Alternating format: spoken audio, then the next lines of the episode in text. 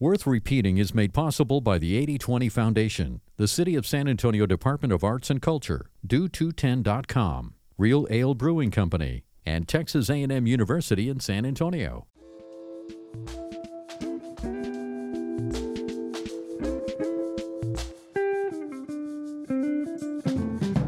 Welcome to the Worth Repeating podcast. This is the second part of our live storytelling event recorded at Texas Public Radio headquarters in the Malou and Carlos Alvarez Theater and Studio along the newly opened San Pedro Creek. In this episode, we bring you the last three stories about being saved and saving.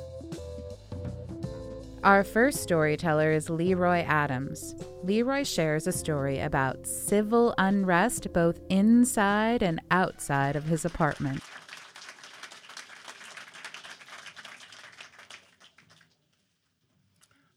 I like to travel. I'm an avid traveler. A lifetime ago, I was a Peace Corps volunteer in Ethiopia, and I told the Peace Corps there would be one thing that would make me early terminate, leave early, and that would be rats. So when I travel, there are two things I try to avoid: violent political protests and rats. And on this night in Ethiopia, I would come face to face with my two greatest fears. It was May 23rd, the night before the Ethiopian presidential election. Everybody thought that there would peace and decency and calm would spread out the country. Nope, not at all. Weeks leading up to it, there were riots, there was violence. And so I'm sitting on my porch in my small Ethiopian town, watching my neighbors close their doors, which was odd because it was daytime, and in Ethiopia, at morning, you open your door, and you don't close it again until the nighttime. So here we are at 2 o'clock in the afternoon. Everyone's closing their doors. And I can see off in the distance the protesters entering the town, carrying torches, angry speakers on the vans screaming, TPLF, TPLF, TPLF, Tigray People's Liberation Front. And so I got a text immediately from the Peace Corps that said, volunteers, code red, stay in your homes. If you have to be outside, avoid large crowds, but by any means necessary, remain in your home. And so there I was on my porch, having just received that text, wondering what I should do. And so my neighbor, landlord, if you will, is a community healer, priest in the community. He comes and he grabs me by my hand and he guides me into my house. And he locks the door from the outside. And he screams back into the door in his best broken Yoda English. Open the door, no. Okay. So you can hear the protesters coming in, cars are crashing, windows being bashed, grass being burnt, young people screaming and yelling, TPLF, TPLF. So I decided to drown out the noise and watch a movie. So I got my laptop out and I put on Transformers. 5 minutes into the movie, the power goes out. Welcome to Africa. The power goes out. So I'm like, fuck, what am I gonna do? So I decided to try to go to sleep. Maybe I can drown out the noise that way. So I go to sleep. 10 minutes into my slumber, I hear pots and pans falling. Did I leave a window open? So I hop out of my bed, and as soon as I got out of my bed, the power came back on, revealing the cause of the noise. Not a window, not protesters, not Transformers. It's goddamn rat in my kitchen eating my Jiffy's peanut butter. If you've ever traveled, you understand how difficult it is to get cheese and peanut butter. My mother had just sent that to me, which is what I yelled to the rat, but he didn't fucking care. He didn't care. So I ran back to my bed, scared of rats, watching this rat eat my Jiffy's peanut butter with his eyes on my Doritos. So I decided to take my suitcases from under my bed and build a wall into the kitchen area to barricade, block this rat in. So suitcase by suitcase, wall built, ran back to my bed, try to go to sleep again. The power goes out. And as soon as the power goes out, I was finally able to go to sleep. 5 minutes later, the power comes back on, revealing the rat sitting on top of the wall of suitcases. And I'm looking at this rat. So I take a shoe and I throw it. The road slowed down in that moment because as the shoe was going to that rat, and I promise you it would have hit this rat, the rat leaped and jumped behind my bookcase. And I'm like, what the fuck am I dealing with this mutant rat? The size of a goddamn cat like this. And so he lands behind my suitcase, this 8 cat-sized rat with his 8-inch tail just swinging along. And for the next 3 hours, it's 10 o'clock. For the next 3 hours, I curled up in my bed, watching this rat swing its tail. The rat then runs behind my bed, and the power goes out. Fuck. Where's this rat? So I'm in my bed like this. 30 minutes later, the power comes back on. I see the rat in the corner. The power goes back out. And as soon as the power goes back out, bang! TPLF, TPLF, TPLF. Protesters are kicking at my door. Peace Corps had warned us. As an American volunteer, you could be looked at as an opportunity and a moment of chaos. They're banging. And the power goes out again. For the next 30 minutes, I sat there in total darkness. No idea where this damn rat is. And the protesters, TPLF, TPLF, kicking at my door. Bang, darkness, bang, darkness, bang, darkness. I'm losing it. The power comes back on 30 minutes later, revealing the rat in the corner, shivering, because he too was afraid of the protesters. I didn't give a damn, I want you out, is what I told the rat.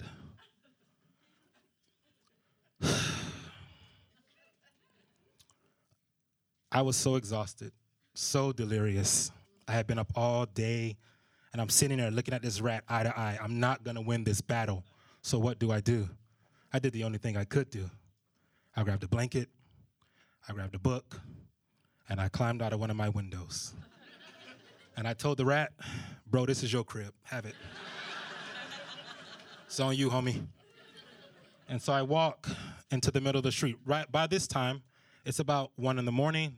The protesters have gone on, burning bushes everywhere, beat down cars, broken glasses, a few people straggling, no violence or danger in the area. So I sit next to a pole, put my blanket over myself, and I fall asleep. About 30 minutes later, someone shakes me awake, and I look up, it's one of my students. And he says, Teacher Lordy, why are you sleeping on the pole? So I explained to him the rat situation.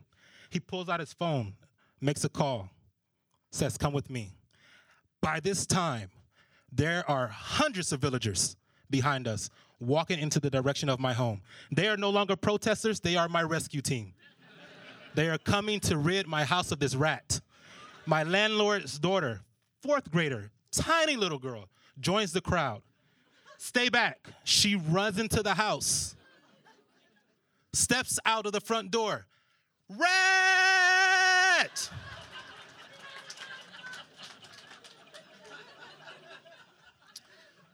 And she pulls me. She says, Teacher Lordy, come here, come here. And she takes me into my house, and she points at black dots on the floor and says, Anchoa, rat in Ethiopian. Anchoa. What do you mean? She's Anchoa. Are you telling me this Anchoa, this rat has been shitting here for weeks? Poop, yes. So, the next day in the town, the story was not about the protesters. It was not about the violence. The story was Teacher Lordy, the American teacher, is afraid of an intivisi little Anchoa, which was this damn size. Thank you.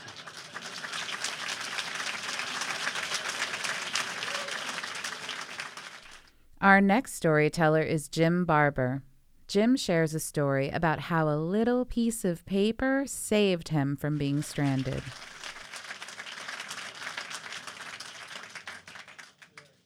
So my story takes place back in about 1999.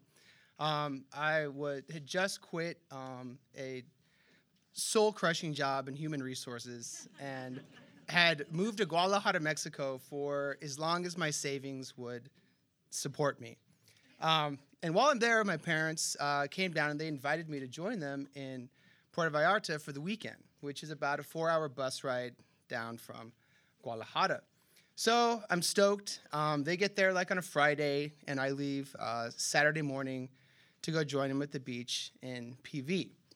Now, we're staying at a all-inclusive resort, and my parents are pretty generous when they're on vacation. And since I'm living off my savings, I'm like, all right, I don't need to bring much. Like a swimsuit, 2 changes of clothes, and money to drink for 2 days, and that's it. I don't even bring my debit card, which you're going to find out is a huge mistake. So I get on the bus, I get to Puerto Vallarta, and we have a great day. My parents take us out on a pirate ship, we eat, I hang out with my sister, and then that night, you know, my parents go to bed, and I'm like, all right, we're going to the gay bars, let's do this. Like, it's your job as a gay brother to take your sister out, show her a good time. So we go out, we have a blast, we're meeting people, we're drinking, like we're laughing, everything's great. Until Sunday morning. I wake up and I feel terrible, and not like hungover terrible. I know what hungover terrible feels like. I am barfing, I'm sweating, I can't keep anything down, but there's no way I'm gonna miss brunch. And I am sure that I can pull it off. And so, like, I clean myself up, I get to my parents' room, and I'm still, like, trying to be chill about it. And I throw up twice. And I'm just, oh, no, I'm cool. Let's do this. And finally, my parents are like, dude, you're not going to brunch. Like, you need to see a doctor. So they bring a doctor in, checks me out. 20 minutes later, I'm in an ambulance to the hospital, driving right past brunch. So I realize that's not happening, and we get to the hospital, and they check me in, they put in my IVs and the whole thing, and they're like, he's gonna need to be here for a few days. And I'm like, all right, you know. And my family's there, and we're hanging out, we're talking, and my sister spends the afternoon reminding me how I've ruined brunch for everybody. So we get through it, and then that night, you know, I go to bed, and I'm thinking, all right, in the morning, you know, they'll come back, and I'll see them. This is going to be fine. Well, I wake up, and I see, like, the clothes that I was in kind of, like, stacked on a chair. And I asked, I'm like, hey, so if my parents come by, and the kind of nurses look at each other, and the doctor comes in, he's like, they left. I'm like, yeah, I had to go back to the hotel, of course, but, like, are they coming back? He's like, they went back to the United States. What they failed to realize is that I don't have a bus ticket for the 4 hours back to Guadalajara where I'm from. I have maybe $10 in my pocket, and the clothes that I was puking and sweating in the day before, because I had to pack my room. So my sister was just like, well, I'll just take his stuff. He's going to be fine. So I'm like, all right. So I get through my day in the hospital, and they release me, and I put back on my clothes, and there's sort of this awkward moment at the front desk when I'm sort of hanging out, and they're like, well, you know, you can go. And I'm like, I don't know what I'm going to do. It's 1999. I don't have a credit card. I don't have a cell phone. But I reach into my pants, and I'm kind of trying to see how much money I've got, and there's this little yellow slip with a phone number, and it just says Jose and a few numbers. Now, in this moment, I could not tell you who Jose was, but I called Jose. And in my terrible, broken Spanish, managed to sound breezy, like, hey, so what's up? You want to hang out? And he, miraculously, he's like, yeah, sure, that's cool. He's like, well, where are you? And I'm like, you know where the hospital is? Like, so he said yes. So apparently I've made some kind of impression on him. And, I hang up the phone, and the lady at the front desk is kind of giving me this look. And I'm like, look, I don't know how to say my parents abandoned me in a Mexican hospital in Spanish. And you got to play the cards you've been dealt. So here we are. So I go outside, and I'm waiting, and it's, sunset. It's real pretty, cobblestone streets. Kids are playing, kickball. And this little black Volkswagen pulls up, because I made a point of asking him what he drove, so it wasn't awkward when I didn't recognize him. And he pulls up and opens the door, and I peek in, and thankfully he's just this nice-looking kind of guy, sort of 30-something, glasses, non-threatening, which at this point, we're good. So I just kind of take a deep breath, and I get in the car with this stranger, and I'm like, at first I'm trying to keep it real breezy, but I catch the sight of myself in the mirror, and I hadn't showered, and I'm wearing the clothes that I had been sick in for like days, and so I finally just kind of copped to it, and I'm like, hey, man, to be honest with you, I don't have any money. I don't have a ticket home to get back to Guadalajara. I'm cool to hang out, but if I could get a shower, that would be great. And, I'm sure he's thinking, wow, like, I haven't even bought this guy a drink, and he's already ready for a shower. So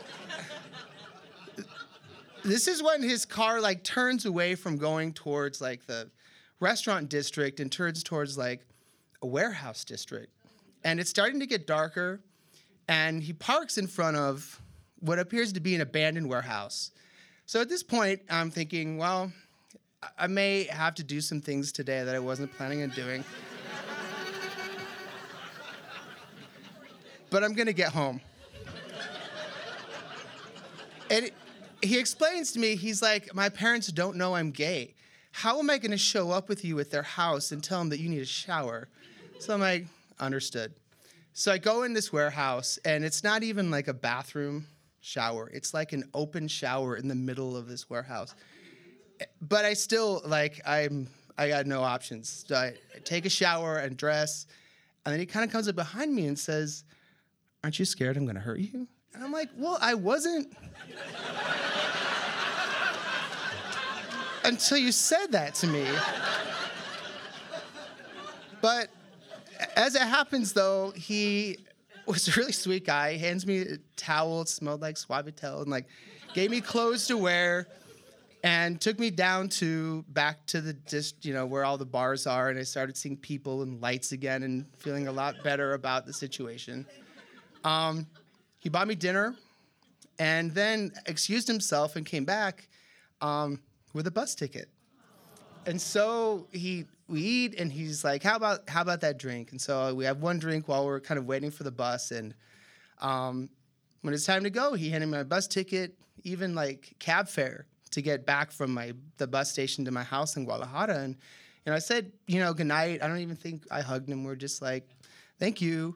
And, I went back home and, came back to the States and started sort of the next chapter of my life. But, wherever Jose is now, thank you, Jose. So, yeah.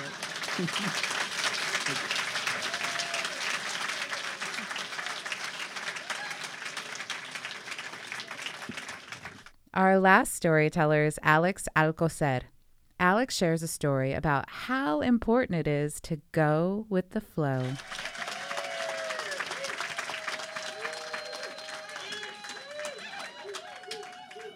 Hi, good evening, everyone. I grew up in the neighborhood around McCullough and Oblate, just north of Oblate. If you're familiar with that neighborhood, Springwood, Waxwood, Shadywood, we lived on a little street that was parallel to McCullough that had a ditch in our backyard, or the backyard, and then there was a ditch back there. And this was about 1984, 83. I was about 7 or 8 years old, and it was raining. And at the time, my best friend at the time that lived down the street, we decided, hey, let's go out and play in the rain. And then we ended up, hey, let's go play in the ditch. So it was kind of slippery, and we would jump in on one side of the street, kind of slide down the rocks, and then we would jump out on the other side of the street. It's a little Mexican Schlitterbahn, if you know what it is. You know, it's perfect. Just we jump in and jump out, jump in, jump out. So it was raining. It was raining. And I think what happened was north of where we were, I think the city had opened up the floodgates to let the water pass through. So at the time, I told my friend, he's like, come on, let's go home. And I was like, no, I'm going to do it one more time. And so as soon as I jumped in, I looked kind of over my shoulder, and there's just a wall of water rushing towards me. And so I'm like, oh, shit. And before I could even think, it kind of took me away. So immediately I tried to start to reach for the vegetation and stuff that was growing out of the sides of the ditch, but all of the vines, thorns, were facing the opposite way. So as soon as you grabbed it, you would just get thorns all through your hand. So I couldn't get out. So my friend, he was out. He was already out. I looked at him. He's kind of on the street, and he looks at me, and we're like, I'm in trouble. Oh, shit. And then there I go. So I get swept away, going through the neighborhoods and going under streets and stuff. And I knew I couldn't get myself out. So I knew I was a pretty good swimmer. And so I said, well, let me just go with the flow. I'm just going to swim with the current and kind of figure this out. And just so you guys kind of have an idea, where I started out was, like I said, north of Oblate, and where I ended up was at the golf course over by Olmos on the other side of the hill. And so there I go. I'm going through the streets and under the streets and stuff, and I come across I see one of the streets has these 3 cement pillars that are coming down into the ditch. And I'm thinking, there's no way I'm going to make it. If I slam into this wall, I'm dead for sure. So I took a deep breath. I went under. And then when I came back up, I looked over my shoulder and I was through it. I don't know which one I went through or how or what, but I was through it. So here I go, keep going through, and finally there's an area close to the golf course where it kind of widens and the current slows down naturally. And so it was big enough to where I could swim to the side, and I'm holding onto a branch, and I'm screaming, help, help. I've got branches on my ears. I lost a shoe. I had leaves everywhere. I'm screaming, help, help, help, and this is embarrassing. In order to keep myself calm, I started to sing My Country 'Tis of Thee to myself. I mean, I'm 8. I don't know. I'm 8. So, so I'm singing My Country 'Tis of Thee. I'm yelling for help, help, help. And there was an old lady whose house looked onto the golf course, who was standing outside watching the rain. And she hears me. Very old lady, and she starts walking towards me, and I'm like, no, get back, no, she's coming to try and help me. And so she goes, I'm going to go get my grandson. And I'm like, what the fuck am I going to do with a grandson? I need a grandson. So when he came out, I don't remember exactly the details of what he looked like. I just remember he was tall, blonde, muscular, huge, 6-foot Nordic guy. Like, oh, fucking thank God. So he comes out, he kind of looks, and he kind of does this, like, looking around. He runs back inside his house, and he gets an extension cord, and he comes back out, and he ties himself off to a telephone pole, and then he gets in behind me, and he says, okay, let go. And I'm like, let go. I'm like, no. He's like, let go. So I let go, and I kind of drifted right towards him into his arms, and he pulled me out. And I'm, like I said, I'm shoeless, shorts, branches everywhere. And so he goes, are you okay? I said, yes. He said, can we give you a ride home? I said, yes, that's fine. So him and his girlfriend, and we get in this car, and we're going, again, if you're familiar with that area, we're kind of up the hill of McCullough, and then you get to the top and you come down. Well, as soon as we get to the top and you kind of look down, there's all these ambulances and fire trucks and police. I mean, they're like lighting up the neighborhood. They're going back and forth and back and forth. He looks at me and I look at him and we don't even say a word. We're just like, fuck, they're looking for me.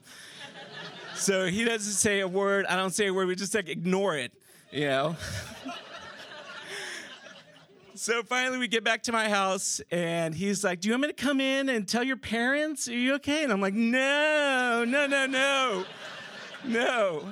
At the time, my dad was like home alone. My mom, I think, was at Solo Serve, right? Solo Serve? Yeah. She's a fucking Solo Serve. And so my dad, he's reading the paper, and he kind of does one of these. I walk into the house, and he kind of looks over, and then he goes back to reading the paper. Doesn't even notice me. So I, go straight to the shower and start washing off all this debris and stuff. So I'm in the shower, and while I'm in there, there's a knock on the door. And my dad answers the door, and it was my best friend and his dad at the door. And he goes, Mr. Alcacer, Alex is dead. I'm tired. Alex is dead. Crying, grown man crying. And he was like, we fell in the ditch. And he'd been going up and down 281 looking for me to come out somewhere. And my dad is like, no, he's in the shower. He's taking a shower. Yeah. So I come out, and my dad is like, what the hell happened? So later on, it made the front page of the newspaper. There's a newspaper clipping somewhere.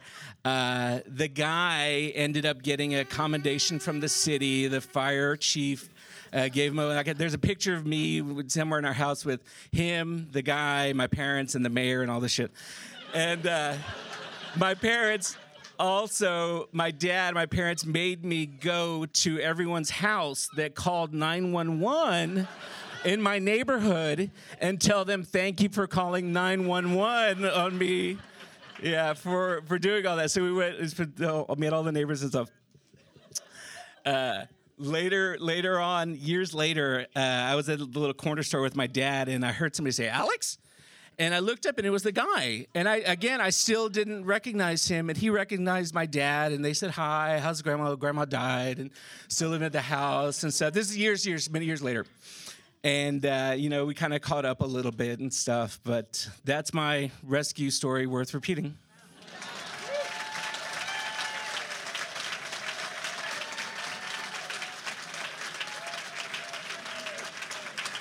That's it for the Worth Repeating podcast. You can get ticketing information for our next live event by visiting tpr.org/WR or submit a story you'd like to tell. If you know someone that has a great story, tell them about Worth Repeating. Worth Repeating returns on March 14th, and the theme is covers. Books, magazines, or newspaper covers, whether you're covering for a friend or covering the spread, we've got you covered on March 14th. Worth Repeating is made possible by the 8020 Foundation, City of San Antonio Department of Arts and Culture, Do210.com, Real Ale Brewing Company, and Texas A&M University at San Antonio. Worth Repeating is a production of Texas Public Radio. Thank you for listening. I'm Tori Poole.